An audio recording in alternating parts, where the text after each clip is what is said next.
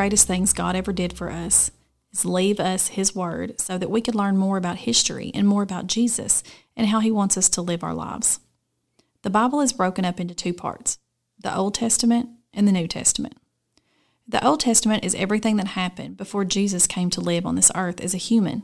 And the New Testament begins with Jesus' birth and then shows us how the early church began and what to look forward to in the future. The Old Testament is important because it shows us how much we need Jesus. It is filled with stories of really important people who did really great things, but all of them also made big mistakes. They are great examples of how God can use us to do really amazing things, but also of how much we need Jesus because of our flawed human nature. These stories all point to Jesus. The Old Testament is God's way of showing that we couldn't keep the list of rules He had made for us to live our best life. So we needed Jesus to fulfill that list of rules so we could live in freedom with Him in our hearts. Over the next few weeks, we are going to be looking at some of these Old Testament stories and people. The first story about people in the Bible is the story of Adam and Eve.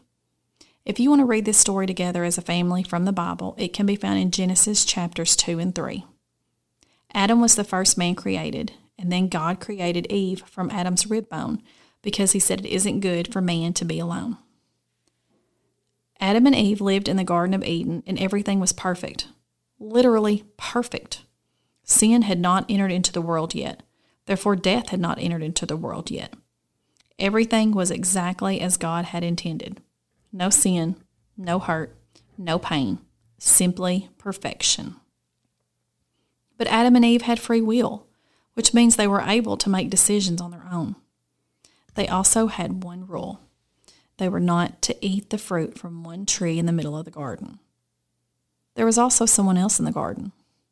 Not a person, but a serpent representing Satan, who was there to deceive Adam and Eve. The serpent tricked Eve into eating the fruit by telling her that the fruit would not kill her.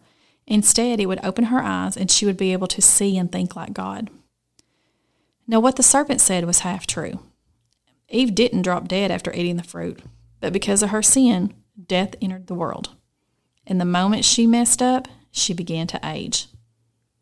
Eve convinced Adam to eat the fruit as well, and so both of God's perfect human creations gave into their human nature and brought sin into the world. And so began our need for a Savior, Jesus. The sin that was introduced into the world made it impossible for Adam and Eve to live in the Garden of Eden any longer. God banished them and made it to where Adam had to labor hard in the fields in order to provide food for his family and Eve would experience pain during childbirth. This first sin introduced pain and hardship into not only Adam and Eve's life, but every human ever to be born, including you and me. This story matters to us because it shows us that even in a perfect situation, we as humans will always choose sin. It is in our nature to make mistakes, and it is proof that we can't do life without Jesus. Think together as a family about what you think would have been the coolest thing about the Garden of Eden. If you could create your own perfect world, what would it look like? Has there ever been a time when things were going really good and you made a mistake and messed it all up?